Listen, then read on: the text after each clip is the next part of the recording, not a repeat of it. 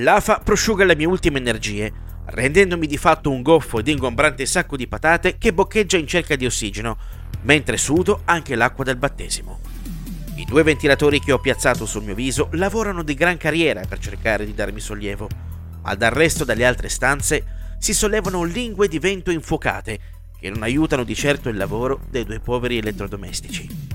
La mia cagnona Noella è spalmata sul suo cuscinone, nella speranza di poter trovare una corrente fresca che possa rinfrancarla. Con le ultime forze rimaste accendo il mio televisore, spostandomi velocemente da un canale all'altro, dove ci sono solamente repliche delle repliche delle repliche.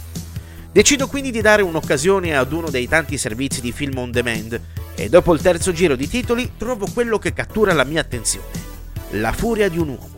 Film diretto da quel genio di Guy Ritchie con protagonista Jason Statham e adattato da un film francese del 2004 intitolato Cash Track del regista francese Nicolas Bourriquef. Un binomio, quello di Guy Ritchie e Statham, che è sinonimo di qualità. Non ci penso su due volte e sfondo il tasto play. La pellicola è ambientata a Los Angeles e mostra un comando che assalta un furgone portavalori. Nel corso della rapina restano uccise due guardie ed un passante.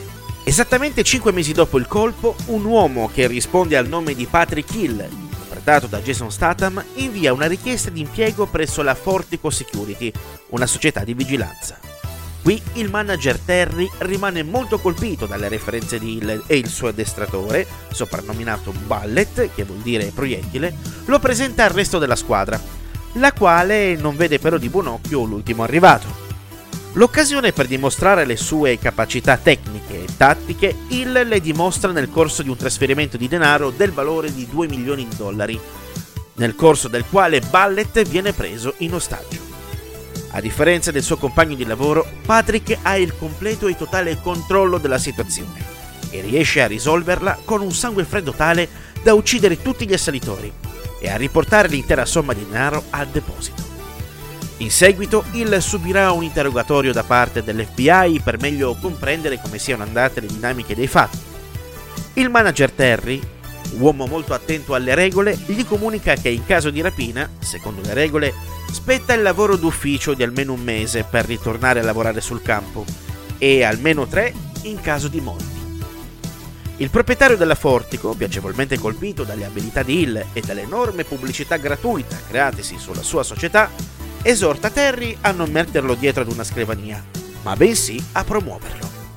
L'episodio crea a Hill la stima da parte di alcuni suoi colleghi, ma anche numerosi dubbi circa le sue capacità tattiche, che lo fanno sembrare ai loro occhi eccessivamente qualificato per quel lavoro.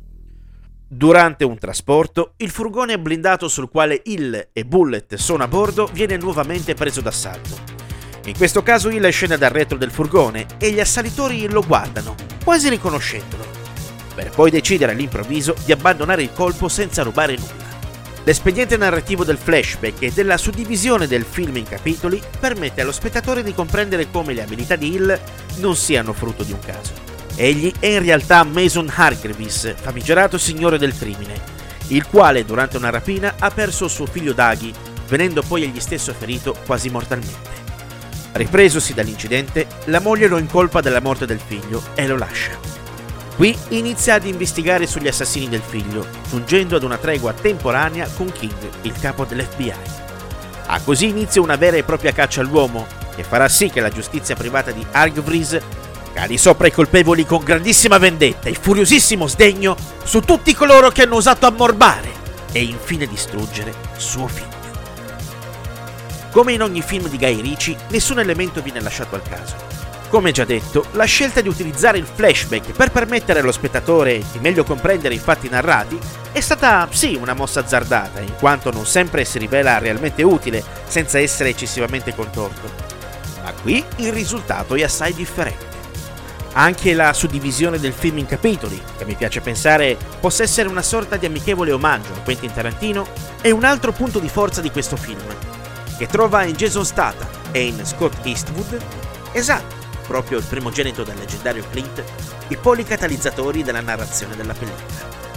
In definitiva, questo è un film adrenalinico, dove le scene di azione sono sapientemente realizzate nella piena consapevolezza della caratura di stella dei film d'azione che Jason Statham si è creato nel corso degli anni, grazie anche proprio alla collaborazione con Guy Ritchie in pellicole del calibro di Lock and Stock, Snatch, Lo Stratto, Revolver e altre non direttamente dirette dal regista inglese come The Transporter, La Sagra dei Mercenari, Homefront e molti altri. È un film molto ben confezionato, dove l'abilità di Ritchie nel riuscire a tessere una trama particolare in grado di esplodere dal punto di vista narrativo nel corso del film viene certamente fuori. Particolare plauso va a Jason Statham, il re dei film d'azione. E in un mondo in cui un eroe senza macchia e senza paure viene visto come un portatore della cosiddetta mascolinità tossica, in quanto eccessivamente introspettivo e assai dedito alle arti da guerra e alla morte, è davvero una figura da tenersi molto ma molto stretta.